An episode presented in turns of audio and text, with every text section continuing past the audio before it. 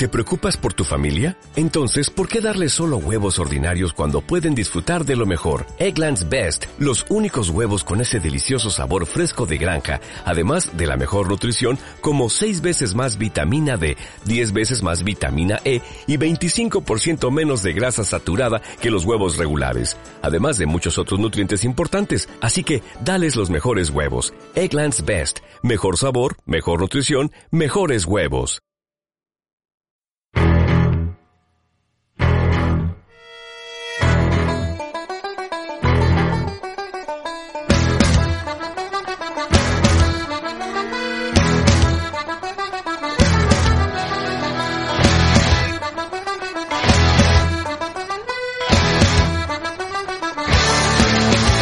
Hola, hola, muy bienvenidos al, al podcast de básquet entre comillas, el podcast que se escucha incluso en estados de excepción en el que nos encontramos. Y en estado de excepción, como siempre, está David Sánchez Lasso. Saludos. Pues gracias por esta presentación. Eh, el programa que te acompaña en el Apocalipsis, el, Exactamente. el noveno círculo del infierno de Dante. Y también nos acompaña, no Juanpe, no. No. ha caído por coronavirus, ha caído en Murcia, al igual que Lucán, que hablaremos luego de él. ¿Has En visto cómo te lo conecto? Así me gusta. Y tenemos al Askria Booker Bueno, De- yo creo que no hace falta insultar a de- nuestros colaboradores. del podcast, señor Mario Cuervo, más vivo y que nunca. Eso será porque tiro todos los tiros que me venga la gana, ¿no? Bueno, Bueno, eh, señor te queremos mucho. Como la Maroto. Y bueno, aquí estamos otra semana más para haceros la vida más fácil a los que estáis sufriendo en este momento. Si continuáis vivos y si esto se sube, porque sabéis que esto lo grabamos el lunes, pues el martes igual ya no hay nadie para escucharnos, pero en principio pues esperamos que llegue alguien este podcast. Con ilusión. Esperemos que no caiga la audiencia por defunción.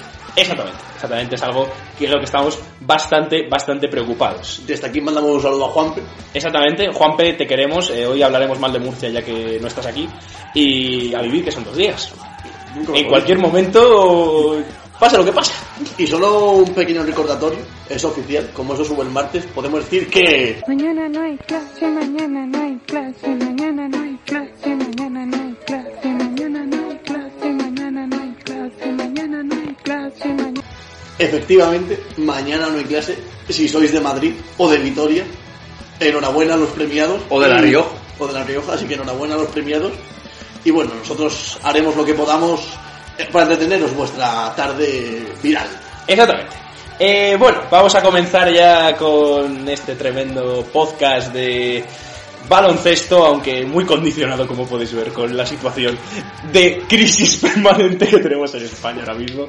Eh, Yo diría que España es un poco el Movistar estudiante, ahora mismo. Sí. crisis permanente. Eso hay mucho que analizar. es que yo creo que si hablamos del, del esto que ya estaríamos casi en descenso, entonces yo quiero por la hora ser un poco optimista.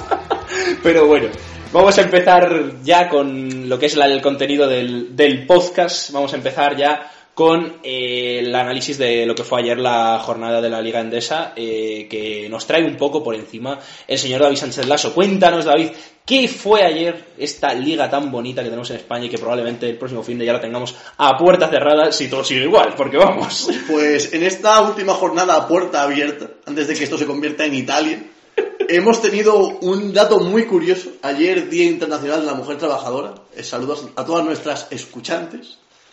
Eh, y es que el Within Center acogió en el mismo día un partido entre el primero, el segundo y el tercero de la clasificación. Sí. A las doce y media teníamos Y este- el último, paradójicamente. y el último. Eh, ese Real Madrid Casa de Monzaragoza, al que asistí, que más tarde os comentaré qué tal. Y a las seis y media me cogí en el relevo Mario y Pablo, que lejos de asistir a la manifestación del 8M, prefirieron ver el baloncesto. A ver, estaban pagadas las entradas. Estaban pagadas, Yo no, vamos, yo aquí, vamos. Yo Eh, creo que hubiera sido mejor la manifestación, pero bueno. Pero hombre, de coñas aparte, eh, luego os contarán ellos un poco por encima en qué resultó este partido que el Barça sufrió contra el último, primero contra colista, y no fue un partido fácil, no así el Madrid que se paseó por el Wizzing con un juego muy potente y muy coral de los de Pablo Lasso. También hablaremos del coser del Real Betis. 3 a 1 eh, del Racha llevan desde el fichaje de Eric Green, este base anotador donde los haya, que ya cuajó un buen papel en Valencia, como Mario puede constatar, eh, nuestro comentarista del equipo fue, Che. un- fue MVP de la Supercopa, ¿no? Recuerdo. Sí. Sí, Sí, fue MVP de la Y Que varias ganó, Euroliga también. Sí. Cierto, cierto. Eh, espectacular. eh, ganó el Manresa el 74-84, se aleja de esos puestos de descenso. Ya están dos victorias por encima, ellos y, y Real Murcia, aunque Pucan Murcia, aunque perdió, de Movistar Estudiantes y Montaquit Fuenlabrada que se hunden en el descenso a Lep Oro. Y también tenemos que hablar del renacimiento, del resurgir de Quirolbet Basconia, que después de una larga lucha contra los elementos se consigue meter de momento en playoff. Sí, yo lo de Basconia, la verdad es que es un equipo que no daba un duro por ellos a mitad de temporada, realmente, pero la verdad es que el fichaje de Dusko ha ido a fuego lento, o sea, no ha sido una barbaridad de fichaje que en el momento digas, ostras, nos ha aportado muchísimo, pero se ve que una regularidad en el trabajo y expulsar a Nick Stauskas, pues ha dado pues que el equipo tenga otro cáliz y otro tinte. Eh, ha recuperado otros jugadores, Savon Six está haciendo una grandísima temporada, Schengen parece que ha encontrado esa regularidad en estas últimas jornadas, además ha sido MVP del mes pasado, y a mí me está gustando mucho y hizo un partido muy serio contra Iberostar Tenerife que, bueno, que, solo pudo mirar cómo le pasaban por la izquierda. En este partido quiero destacar sobre todo la actuación ofensiva de Ilimane Diop. Por fin parece que este jugador encuentra un poco su hueco en el equipo, tras muchos años en la sombra, tanto de la selección como del, como del propio Vasconia. Y sobre todo la defensa de Pierre Henry sobre Marcelinho Huertas y, ojo, de Yusuf Apol sobre Shermadini. Muy buenas defensas ambas, aunque Shermadini es cierto que no cuajó un mal partido del todo. Bueno, Sermadini fue una muy buena primera parte y luego la segunda, pues no pudo ac- acabar el partido, de hecho. Le cayó, sí, sí, sí. Ha sido una victoria contundente de Quirobé Basconia 75-58 contra uno de los rivales más potentes actualmente de la CB. Me gustaría comentar también un poco por encima eh, cómo se ha mantenido el Retabel Bilbao Basket a pesar de la baja de, de, Buti- de Butel. Eh, ganó 99-72 a Obradoiro con un, con un partido muy coral donde, donde surgió la figura de, de Russell como pieza angular del equipo con siete asistencias, moviendo los tejemanejes del ataque Bermellón del conjunto del mítico Alex Mumbrú y los puntos de Suleimanovic, que fue el máximo anotador de su equipo, con 14 puntos y 17 de valoración. Bueno, es que eh, lo has organizado muy bien, la verdad que la clasificación nos deja muchísima igualdad, porque desde el puesto cuarto en el que está mismo Tenerife con 14 triunfos hasta el décimo primero, que está Ibarra Gran Canaria, hay solo tres partidos. Ibarra Gran Canaria con un partido menos, recordemos aquel partido que tiene que jugar todavía en Fuenlabrada. Sí. Y bueno, sobre todo esta jornada hay que destacar eh, una figura que es la de Eric Green, que ha sido el MVP de la jornada, que lleva tres partidos tremendos, solo han perdido contra el Real Madrid desde que ha llegado, que están ya tres victorias por encima del descenso, que es un colchón muy, muy importante. Y ojo que están solo a cuatro del playoff, es complicado, pero con Eric Green a este nivel, evidentemente es un jugador Euroliga y está en un, en un equipo ACB donde puede destacar mucho. Sí, sí, o sea, no, te iba a decir que, además que lo comentábamos ayer un poco lo del tema de Win Jackson, Eric Green, que, ostras, es que Eric Green ha sido una pieza espectacular, en, ya lo dijimos en Valencia, y es que es un jugador que no está para la liga que está jugando en teoría el Betis. Entonces, claro, eh, es una, un cambio radical en el esquema que tiene, que tiene el Betis, es muy dependiente de él, pero es que debe ser dependiente de él porque es un grandísimo jugador. Y ya bueno, para acabar un poco esto de la, de la Liga Endesa, pues el partido que nos queda un poco es el, es el Barça contra el Estudiantes, que bueno, estuvimos nosotros dos y la verdad nos llevamos un espectáculo Un poco bastante, lamentable. sí, bastante lamentable hablando de dos equipos, ¿no? O sea, tampoco fue el mejor partido del Estudiantes, pese a lo que pueda parecer por el resultado y por lo ajustado que estuvo el choque, ni del Barça, que fue horrible. Yo te lo decía, o sea, no recordaba un partido del Barça que fuera tan mal en ataque y además en defensa, sobre todo la primera parte de la defensa estuvo fatal, en segunda se subió, pero bueno, y vamos, Tomic, por ejemplo, hizo uno de los peores partidos que, que se podía esperar en la vida. Bueno, yo para terminar quiero comentar ese Real Madrid Casa de Monzaragoza, que parecía que iba a ser el mejor partido que nos podía dejar la jornada. De hecho, si Casa de Monzaragoza hubiese ganado ese partido, se hubiese colocado segundo en la clasificación, porque recordemos que ganaron al Madrid el príncipe Felipe, pero se encontraron con uno de los partidos más serios en la temporada del Real Madrid, con una participación muy coral, donde en el primer cuarto surgió la figura gigante de Trey Tompkins, donde Casa de se lo jugó mucho con una zona que no le salió bien, con Jason Thompson jugando de 5 en vez de intentar parar de primeras a Tavares con Giliason. En el segundo cuarto, eh, Tavares no juega y la distancia del Madrid es aún mayor. Normalmente los rivales eh, aprovechan cuando no está Tavares en pista para intentar recortarle puntos al Madrid. Y el partido fue aproximadamente de 16 puntos. El Madrid se acaba de descolgar, sobre todo gracias al acierto exterior de conjunto Maño, con momentos brillantes de Carlos Alocén. Y cuando quedaban 6 minutos para acabar el partido, el Zaragoza hizo un parcial y se colocó a 9 puntos. De hecho, te mandé un audio en el tiempo muerto de Pablo Lasso diciendo que esto no se creía nadie porque Zaragoza realmente no estaba haciendo ningún mérito para, para conseguir la victoria, eh, ni en ataque ni en defensa, no veía soluciones. A partir de esa penetración de Jonathan Barreiro con la que consigue ponerse a 9 puntos el Zaragoza, el Real Madrid eh, hace un parcial de 19-6. 19-6 en los últimos 6 minutos del, del último cuarto que le sirvieron para ganar el choque por 22 puntos. Sí, o sea, yo te lo decía por el Zaragoza, yo creo que es que el equipo fue demasiado, demasiado valiente. O sea, me parece que hay que reconocerles, es verdad que lo hicieron muy bien, porque es así, o sea, jugaron muy bien, eh, o sea, pudiera haberles podido haberles salido muy bien, es lo que me refiero, pero realmente esos sistemas defensivos tan ambi- ambiciosos contra el Madrid creo que se la jugaron un poco demasiado, sobre todo vi- viendo en el modo apisonado que venía el Madrid, dejaron muchos triples abiertos y es que eso les condicionó muchísimo, además ni Radovic ni después por dentro eh, Thompson tuvieron el, el choque. Y para casi terminar ya esto, eh, vamos a hablar un poco de futuro, que no sabemos si va a llegar, pero bueno. Tenemos el domingo, sabemos si va a llegar. tenemos el domingo Soy. Que es el Valencia-Basconia, en el que dos equipos de Euroliga se juegan mucho. Ese partido va a ser tremendo y esperemos que esté muy bien. Y ya para terminar, David nos... No, yo solo quería dar un último apunte del Zaragoza a Madrid, que es que yo creo que tácticamente Pablo Lasso se come a Porfisac. Sí, sí, sí, completamente. Eh, completamente. al jugar con esos tres grandes en pista, con Usman Garuba, Walter Tavares y Sí, sí, sí. rompe completamente el esquema de tres altos que tiene el Zaragoza cuando intenta atacar, sobre todo con Nico Rusino, que es uno de los peores partidos de la temporada. Venía de una muy buena racha Nico sí. en puntuación. Y, y una cosa que quiero destacar de Porfisac es que los últimos minutos, que los que mejor juega Casa de Zaragoza, los juega con el tercer base en pista, que es Javi García, que el chaval de 16 años, que tomó las riendas del equipo, es cierto que en ataque no aporta demasiado, pero dirigió muy bien al equipo y no tuvo miedo Porfisac en jugarse los últimos minutos con Vic Leitchi y Javi García. Sí, bueno, eso es lo que sería de Liga Endesa y bueno, pasamos ya a la Euroliga que nos la trae aquí Mario, que además ha sido una jornada bastante intensa. Que Doble jornada. Doble jornada, exactamente. Así que nada, te dejo todo tuyo, Mario. Cuéntanos. Bueno, pues ha sido una doble jornada muy, muy, muy intensa y muy importante para la clasificación.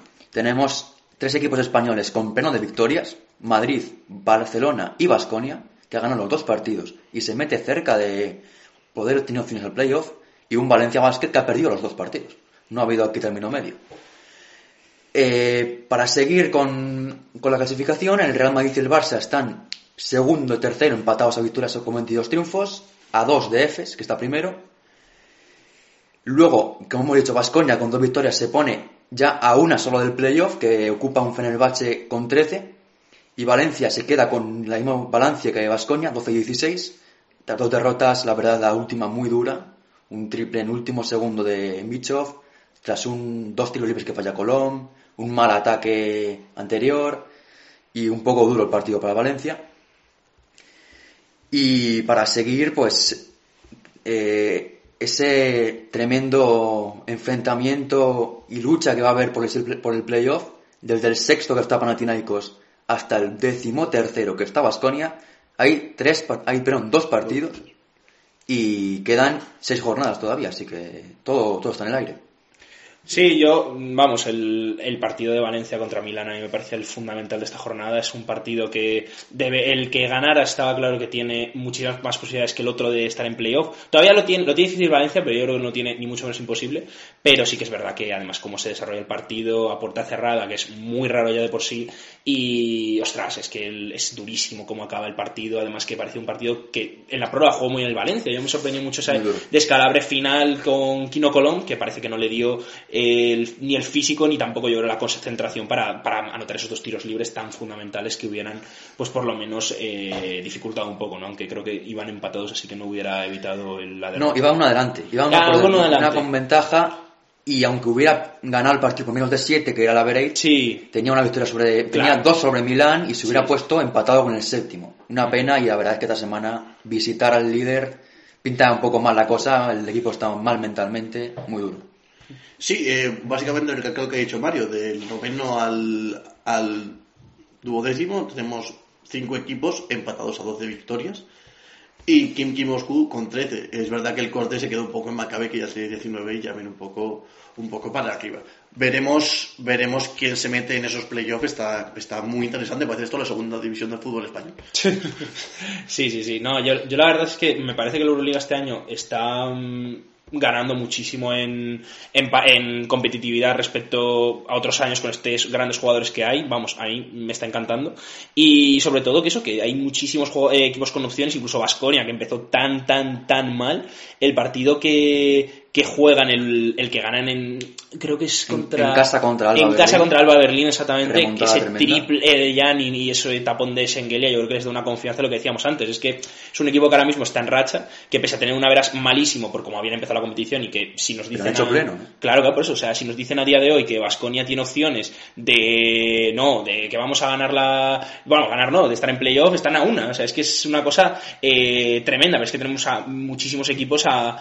A, a nada del playoff y, y vamos, nada está, ni mucho menos nada está, está asegurado para nadie, porque además hay- en la semana que viene estoy viendo aquí partidos muy importantes, eh, Olympiacos Armani, eh, Kirolbet sí que es verdad que juegan contra Maccabi, que puede ser un partido más difícil para ellos, pero realmente mm, puede ser, perdón, esta semana, he dicho la semana que viene. Es esta semana Exactamente, y es un partido que todavía está en duda si va a jugar no. Sí, cierto, por el tema este, pero veamos, sí. Después, bueno, sí que es verdad que aquí te hay un Fenerbahce para Tinaicos que creo que lo hablamos el otro día, que están a uno, creo, porque el Panathinaikos lleva como seis derrotas seguidas. Lleva 6 Seis, ¿no? de 7 Seis de siete perdidos y claro, es que eh, una calificación que estaba ya casi hecha, ¿no? La tenemos en duda por la clasificación no para el playoff me refiero, sino para precisamente mm, para precisamente pues estar con, en esa sexta posición. Pero bueno, veremos porque además por arriba sí que está- parece que está bastante claro, ¿no? Pero todavía puede pasar de todo. El, el Real Madrid y el Barcelona, mm, que yo eso decía el otro día mal, digo, no, mm, creo que no estaban a tanto, pero sí están a muy poco dos, de Fs, así dos. que vamos, mm, liga muy, muy, muy abierta todavía. Veremos a ver quién es cabeza de serie del playoff. Sí, Si Chesca o Maccabi. Sí, sí. sí, sí, y es importante, Sí, ¿eh? es porque muy importante, por eso, por eso precisamente Sí, sí, lo, sí, lo- sí. lo decía. Porque además seguramente se enfrenten Entre ellos, exactamente. eso, eso está casi seguro, sí. sí, eso está casi seguro porque hay bastante... Van a ser lo- los dos máximo quinto, porque ya quedan seis partidos, pero es muy En seis partidos y, y Panathinaikos está a cinco victorias. Sí, además lo, no tiene pinta su dinámica de que les, les pueda superar. Ni mucho menos, ni mucho menos. Aunque yo siempre lo, yo lo decía a Mario el otro día, a mí Panathinaikos no es un par- no es un equipo que a mí me gustaría enfrentarme en playoff porque tienen jugadores con muchísimo talento que si pillan la racha esa la época buena pueden poner muchos problemas. Así que es verdad que a mí me gustaría menos aún el Fenerbahce, que es el equipo Es más un equipazo de estrellas que efecto, está funcionando muy mal. en horas muy bajas. Seguramente sea Anadolu Elfes el que se coma el marrón de jugar contra el Fenerbahce en Turquía. Depende, depende, porque como como suban o tal, pero sí, es que está tan igualado que está muy... eh, Todavía no se sabe nada, así que sí. Pero bueno, eh, esto es lo que ha sido la Euroliga, una jornada bastante intensa y bueno, pasamos a, a territorio americano, pasamos a, a la NBA, Cruzamos el charco. buscamos el charco exactamente, porque hay que, hay que ya diversificar ¿no? nuestras fuentes y, y bueno, tenemos aquí... Ha habido varias noticias, ¿no? Sobre todo extradeportivas tenemos. Sí, Pues sí, como sí. siempre. Como siempre, eh, nos depara el NBA. Vamos a empezar por lo extradeportivo a lo deportivo, como suele decir. Eh, bueno, tenemos el señor Dion Waiters, que ya tiene equipo. Ya tiene equipo después de no jugar casi nada durante este año y hacer parar un avión a lo Melendi por, por haber consumido gominolas con sustancias perjudiciales para la salud. Eh, ha encontrado acomodo precisamente en el primer equipo de la liga. Es que es, vamos, es llegar y besar salsa. Tiene un equipo de desconvictos de los Lakers. tío. Sí, sí, sí. Yo es que, te- es que yo si hay un equipo donde puedo jugar Dion Waiters es esos Lakers y es que el vestuario le va como el anillo. ¿eh? Sí, sí, sí, no, yo la verdad, Jason Keith y Dion Waiter seguro que, que se hacen muy amigos muy rápido, pero... Y Howard. Y Howard también, ¿no? Y Pero- y bueno.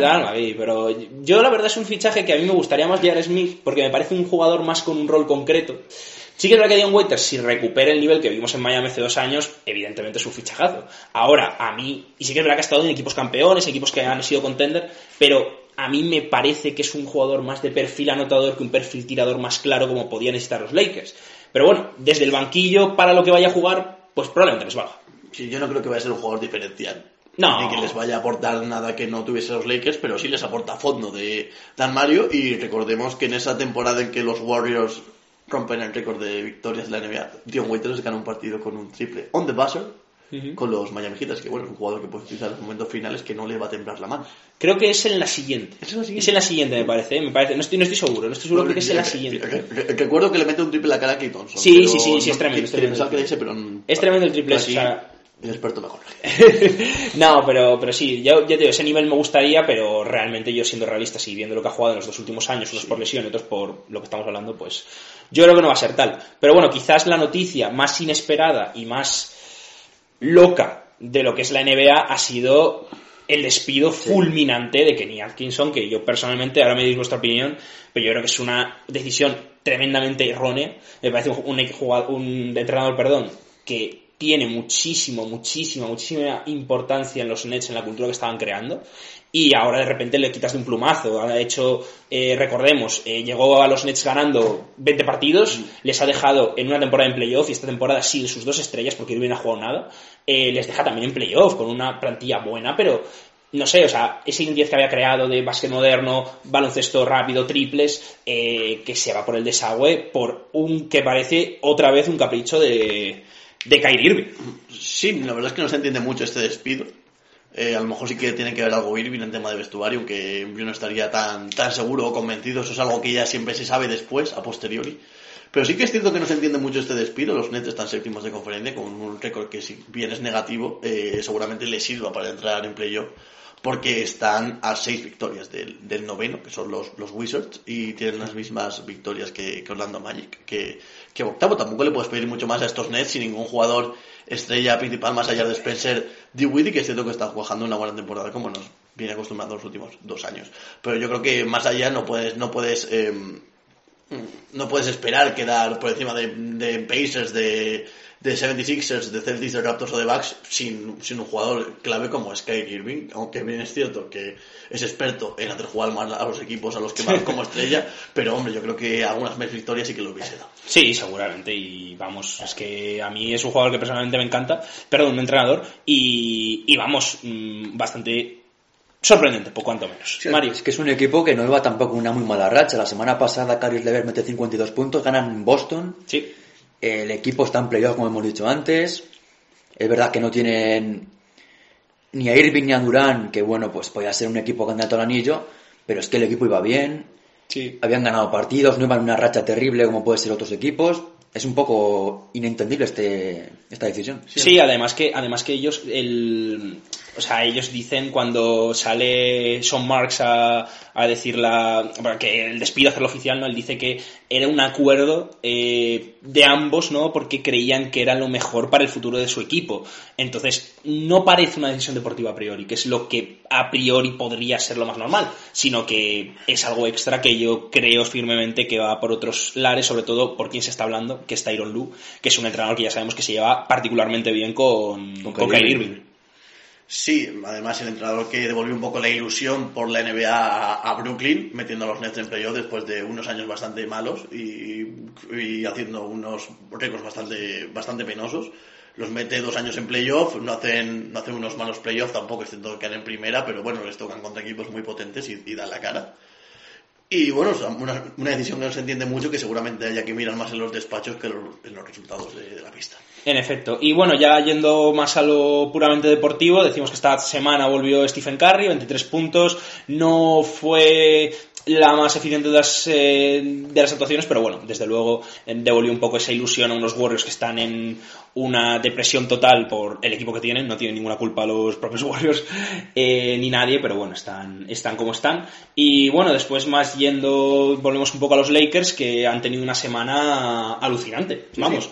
Eh, han ganado a Milwaukee, ayer ganaron a, A Clippers. los Clippers y, han- y es que van en una racha ahora mismo mm, de 9-1 con cuatro victorias seguidas. Eh, yo creo que LeBron está en el mejor nivel de la temporada. Diría incluso que en estos dos últimos años está en el mejor nivel que hay. Ayer se merendó completamente el último cuarto de los Clippers y eh, para mí me parece que los Lakers están dando un puñetazo encima de la mesa bastante grande. No sé si les dará, obviamente, para ganar ningún anillo, el anillo o no, se verá. Es el objetivo. Es el objetivo, evidentemente, pero mm, se verá si, si les da o no. Pero están dando unas sensaciones tremendas con récord de 49-13. Ya aventajan en seis partidos y medio a los Clippers. No llegan a todavía a los Bucks, que es el equipo que vamos a tratar ahora, que les quedan dos partidos, pero eh, los Bucks han tenido una semana penosa.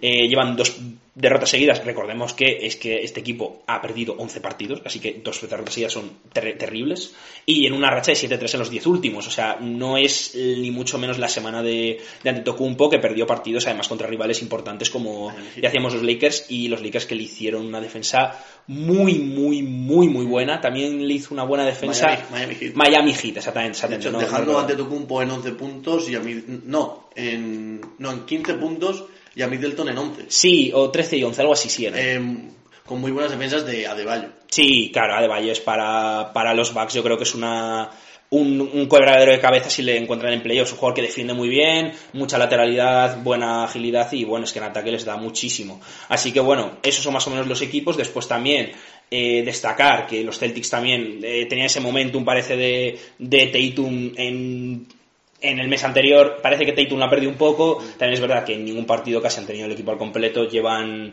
peor récord ahora, ¿no? Llevan exactamente ahora mismo llevan una racha de 5-5 en los 10 últimos, o sea, un 50%, y eh, una racha de dos perdidos, pero el equipo está, parece, teniendo una época más que nada de, de, de, de descanso en esta en la NBA, que obviamente es muy larga y queda muchísimo. Están ahora mismo terceros, pero aventajando en un partido y medio a Miami. Sí, ahora mismo eh, lo estoy viendo aquí, el equipo que mejor récord lleva de la NBA en cuanto a racha son los Utah Jazz, que llevan 5 victorias consecutivas. Sí, los Jazz están resurgiendo un poco. Oklahoma también lleva jugando muy bien unos partidos. Hoy ganó a los propios Celtics y Lleva bueno, tres seguidas. y lleva tres seguidas y en muy buen récord. Están quintos, eh, están quintos, que es una cosa espectacular. Se me dice al principio de temporada que estaban quintos los, No, los Thunder, es algo espectacular. La temporada de los de Donovan es es increíble y cuidado, no vayan a más, porque no están ni mucho menos lejos de otros equipos como Denver, que va para abajo. Denver,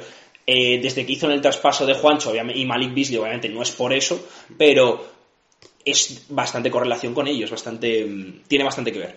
Así que bueno, nada, vamos a dejar ya el tema de actualidad y pasamos ya a eh, la sección de hoy.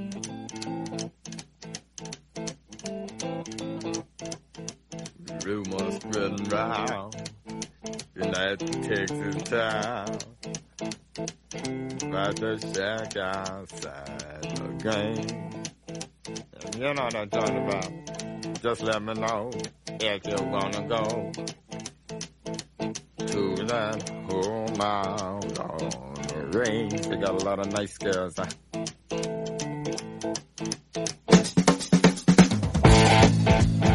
I'm.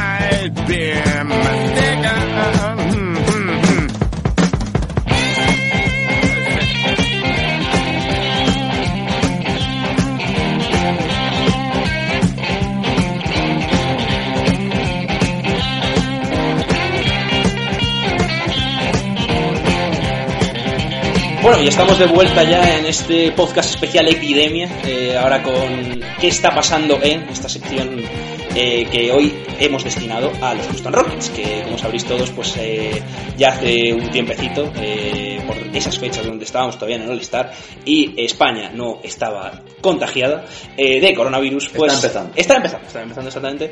Pues eh, los Rockets se deshacían de su único pivot, eh, que era por entonces Clint, Clint Capella, y eh, traían a Robert Covington procedente de los Minnesota Timberwolves en un traspaso de a tres bandas que involucraba también a Atlanta.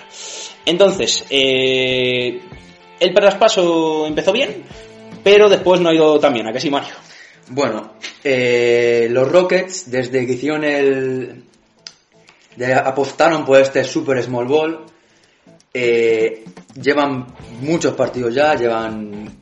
Empezaron muy bien, empezaron ganando como 6 partidos, 6 7 seguidos. Sí, sí, creo que perdieron, creo que hicieron un 2 de 2 al principio, o sea, ganando contra Celtics y Lakers, me suena, si no me equivoco.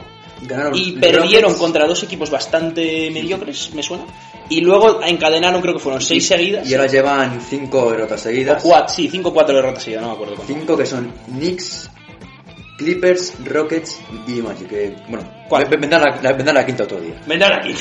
Eh, pues esta estrategia que han usado los Rockets al principio les vino muy bien contra equipos como los Celtics que no tienen un gran pivot, pero cuando se pusieron el jueves pasado, jueves noche, viernes ya de madrugada contra los Clippers, pudimos ver que un tal Montes Harrell eh, hizo lo que quiso con la zona de los Rockets y lo mismo pasó con un Tyler Seller en los Hornets, ayer los Magic. Es una estrategia que es muy buena para equipos como no, los Celtics, que no tienen un gran pivot, que no tienen un gran jugador en la zona, pero que contra equipos que tienen un pivot dominante no funciona. Sí, o sea, los, los Hornets es eh, Cody Zeller, Tyler Zeller creo que está muerto. O sea, le ha pillado. Está en la residencia de Cody, es verdad, Cody. Está en la residencia de Tyler. Perdón, es que, Tyler. es que a Tyler le disfruté en los Celtics, entonces, claro, no puedo, no pena. puedo yo dejar de hablar de, de Yo- este excelente jugador. Yo creo que que te humille Cody Zeller es para hacértelo mirar. Sí, sí, sí, sí, sí, sí. A ver, la verdad yo, yo, yo ya sabéis que a mí me, me gustan mucho estos equipos modernos y tal. Mm, A priori no es un traspaso que no me, que me disguste, o sea, yo lo que pensaba es, y creo que esto lo hablamos Mario y yo hace tiempo, eh, los Rockets necesitaban un cambio. Estaba claro que con el sistema que tenían ya durante tiempo no eran un equipo fiable para el anillo. Eh, lo habían intentado tres años seguidos y que es verdad que se enfrentaban a el monstruo que eran los Warriors, Sí. pero está clarísimo que tampoco esta temporada habían llegado a un momento tremendo. Entonces, yo le decía a Mario que a mí me parece que Capela era el jugador más traspasable entre ellos, porque el resto sí que es verdad que tampoco pueden tocar tanto la plantilla. Entonces, a mí no me pareció mal, o sea, es un experimento, les puede salir muy bien o muy mal, pero está claro que tenían que intentar otra cosa. Esto es intentar otra cosa, que es llevar a la degeneración última el sistema de D'Antoni de triples y ritmo. Jugar rápido como si no hubiera un mañana. Exactamente. Entonces, ¿qué pasa? Yo a mí me parece que no es descabellado pensar, evidentemente, que puede tener futuro. También es verdad que es un difícil, se parece difícil que un, que un juego tan, tan, tan, tan radical pueda ganar un anillo para encontrar esa regularidad. Estoy viendo aquí unos fríos datos.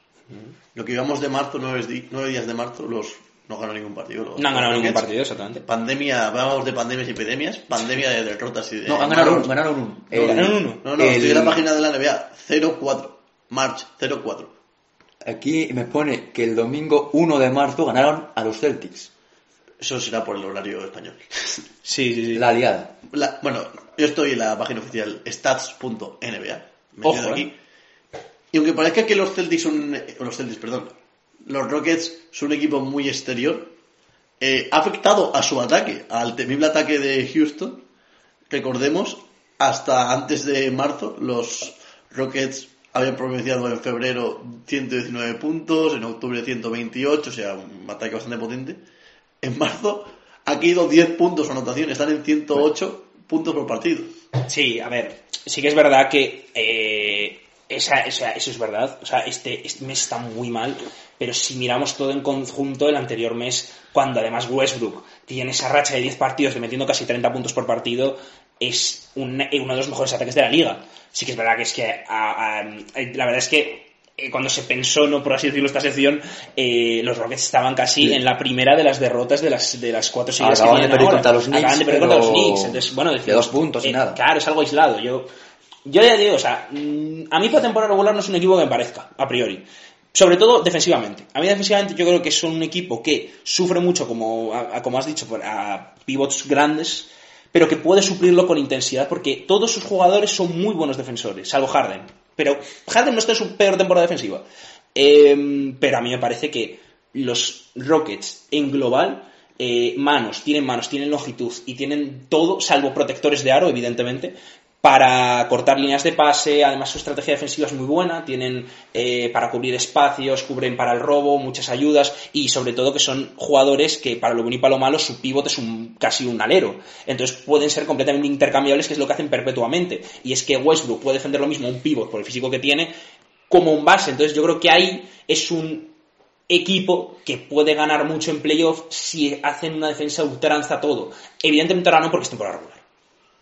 Es que es verdad que tiene una estrategia que es, bueno, que poner un alero con mucho físico de pivot puede resultar bien, pero es que me parece muy difícil que un equipo pueda ganar con un alero de pivot midiendo 1,95. Eh, en la NBA no necesitas un pivot, Gobert, Capela, incluso Bogut, como tuvo los Warriors, pero necesitas un, un jugador que te pueda defender un 5, que te pueda un jugador como Marga Sol en los, próximos, los, los Raptors la temporada pasada, que es el campeón, fue muy importante, pero es que no se puede, no creo que se pueda jugar con un alero de pivot. Es muy difícil. Estoy mirando aquí el tema de los puntos. Eh, los Houston Rockets, en los 39 partidos que han ganado, han anotado de media 123 puntos por partido. Sí, En las derrotas, las 24 derrotas que llevan, 109 puntos por partido. Muy importante para estos Houston Rockets anotar para vender. Sí, sí, sí. No, es un equipo, además que el ataque, precisamente, defensivamente, mm, con Capela pierdes muchísimo, ofensivamente no tanto. Y de hecho, ofensivamente es donde tienen que sacar la diferencia. La cuestión de este equipo es, ¿pueden sacar la diferencia tan grande en defen perdón, en ataque para que puedan suplir la defensiva, o sea, la mala defensa que puedan hacer? Yo creo que contra equipos concretos es probable. Ahora, a mí también, sinceramente, aun por mucho que me guste este traspaso, me cuesta muchísimo ver tres eliminatorias para llegar a una final de la NBA vencidas por este equipo. Me parece muy extraño. Puedes dar el susto y pueden eliminar un gran equipo si tienen todos el día, porque primeramente tienen dos jugadores exteriores que son mm, impresionantes. Ahora, que este equipo consiga la solidez durante cuatro eliminatorias seguidas, ganar a cuatro partidos a equipos como eh, Lakers, Clippers, los, los, los Knights son un equipo distinto porque, bueno, tienen, juegan más lento, juegan de otra manera, pueden afectarle más, pero desde luego yo creo que es que si pillan un equipo, por ejemplo, Davis puede hacer lo que sea eh, con esa defensa, porque yo creo que no sufren tanto contra... Sí que es verdad que sufren contra pivots tradicionales, pero casi igual incluso sufren más contra pivots más, eh, por así decirlo, eh, tipo Harrell, ¿no? Harrell es un todoterreno que por físico y por todo puede no le pueden hacer sufrir en defensa porque es muy rápido y además es que en ataque con el físico que tiene puede hacer eh, rebote, eh, pase y además eh, anota bastante bien desde ahí. Si es que, ya hemos dicho, es un, es un sistema de los, de los Rockets que, pues contra equipos como Denver, que no tienen así un pivot muy rápido, como el caso de Jokic, que juega más bien fuera que dentro, puede funcionar, pero es que Anthony Davis en los Lakers es súper rápido, juega por todas posiciones, está haciendo una temporada tremenda. No, y, les- y les- y el partido que juegan contra y ellos Harrell, bueno. los destrozó. O sea, Sí, sí, sí. Davis, yo no me acuerdo cuánto meten en ese partido, pero es, es una cosa es una cosa espectacular. Y ya digo, o sea, yo no creo que sea algo como muy, muy que se tenga que preocupar ahora, pero desde luego es un es una cosa que sí que a, a largo plazo Pinta difícil que gane. pinta difícil que ganen un anillo. Ahora, no creo que, o sea, si les sale bien la jugada, pues quedarán como unos genios impresionantes y los inventores del baloncesto. Porque, obviamente, una ofensiva tan eficiente como esta, que el baloncesto moderno parece que es el baloncesto de los espacios más que otra cosa, eh, el espacio que deja todos los jugadores abiertos para que dos jugadores como Westbrook y Harden operen todo lo que quieran es espectacular. Sí, bueno, el, el traspaso de Rocky Capela que fue después del All-Star. Después del All-Star, eh, es cierto que han bajado las expectaciones en el rating de rebotes, tanto ofensivos como defensivos, pero tampoco, tampoco Sí, demasiado, ¿eh? O sí, sea, sí. es un dato curioso que a pesar de no tener pivot, el rebote de, de Houston no se ha visto tan afectado. De hecho, el, el rating de rebotes de febrero es mejor, bastante mejor que el de febrero. Sí, O sea, el de eh, marzo es mejor que el de febrero, perdón. Sí, de hecho, de hecho, o sea, el, el- el- el rating de rebotes que se hablaba mucho, eh, con equipos en concreto, esa, serie de cuatro partidos que tienen justo después del All-Star, eh, tienen dos ratings en rebote muy, muy bueno, que es contra equipos potentes, y otros dos muy malos que son contra los equipos más peores. Yo esto creo que es porque eh, como he dicho antes, o sea, yo creo que la defensa de Houston tiene mucho de intensidad. Entonces, obviamente la intensidad que ponen contra un equipo de Lakers a cara perro eh, es muchísimo mayor que otra. Y es que son jugadores que, aunque no sean altos, porque es verdad, tienen muy buen físico, pueden hacer muy bien el box out, cierran muy bien el rebote y todo lo relacionado con los intangibles defensivos son tremendos, porque Covington es un grandísimo jugador y no es tan, no es, es obviamente más bajo que Capela, pero en envergadura es tremendo. Pillita, que es otro jugador que aunque mide 1,97, 95, no, 95, 95, tiene una envergadura también tremenda. Y, y son jugadores muy fuertes, es que pueden defender eh, a los tíos perfectamente. Y eso también pasa contra, con los puntos en el poste, eh, que, que tampoco son tan, es una sangría tan grande. Sobre todo porque además eh, hacen muy buenas ayudas para, para llegar, para que no le llegue el balón al pivot. Es que esa estrategia de los rebotes yo creo que se puede deber también a que al aumentar el número de posesiones al final tienes que rebotear más. Y juegas más rápido y al final es verdad que el físico de tanto de Tucker como Covington como Westbrook es tremendo y ayuda mucho al rebote tanto ofensivo como defensivo. Pero creo que también se puede deber a ese aumento de posesiones. No sé en cuánto está exactamente, pero con la llegada de, de Covington a cuando estaba Capela, el equipo va mucho más rápido. Ves una, una, una posición de los Rockets y a lo mejor están con 5 minutos, 5 segundos así han, tirado. Sí, lo que pasa es que no sé, o sea, ¿era en porcentaje o en...? Es en porcentaje, pero en porcentaje de rebote. Es en porcentaje en esto. En total sí que es verdad que igual ha subido por eso. Pero, pero sí, o sea, yo ya digo, no es un equipo yo creo que le vea candidato al anillo por encima de ninguno, de eso, ni de, de Lakers ni de Clippers, pero veremos, es un, pues, eh, vamos, algo que casi nunca se ha visto en el baloncesto, yo creo que nunca, y les queda todavía una temporada, toda este temporada regular para probar cosas, y en playoff veremos, que yo creo que es cuando este equipo de realmente tiene que, que dar el punto de pecho. Así que nada, eh, esto ha sido todo. Eh, la semana que viene esperemos estar con vosotros eh, otra vez. Esperemos no tener ninguna baja. No, no. No, no, no esperemos. Si tenemos una alta como la de Juan pues ya no sé. Exactamente, a ver si además estamos todos. Y nada, eh, podéis seguir a Básquet entre comillas a- en, en Twitter, eh, B entre comillas, en Instagram Básquet barra baja entre comillas y eh, la página web que es ba- baloncesto entre comillas punto, punto home punto blog. Y antes de acabar, me gustaría saludar a todos nuestros nuevos oyentes que También. puedan venir, sobre todo aquellos aficionados del Óvila. Ah, está. Eh, un artículo que subió aquí nuestro amigo Pablo. Hola. Esto hizo, se movió bastante por las redes del club de, de Le Plata. Supongo que vendrá No, más. del- de Eva, Eva. Eva, pero me en, breves, en, breves, en breves de. En Plata. En breves de plata. Podéis ver cómo su juego, especialmente de su gran estrella Jaume Lobo, seguramente un jugador infravalorado y que está jugando en una categoría menor de la que se merece. Sí, eso seguro. Y nada, podemos también mirar a hacerlo otros equipos de la Le Plata que conozcamos. Por ejemplo, yo que puedo seguir al CB Tormes o a la Quimisa por, por cercanía también se puede mirar, que además van primeros en la Sí, Quimisa. en La su- en de un equipo NBA, casi. va, va algo con la Quimisa, juega mejor que los Knicks. Eh, Muy difícil. y nada, solamente eso, saludar a nuestros nuevos, a nuestros nuevos oyentes, espero que se sientan cómodos y que si os ha gustado nuestro pequeño análisis sobre los Houston Rockets, no os perdéis que próximamente eh, subiremos a la página web. Un artículo. un artículo sobre profundizando mejor sobre En la- el- en el small ball que propone estos Houston Rockets. En la táctica de los Rockets, exactamente. Así que nada, gracias por escucharnos, un saludo y adiós.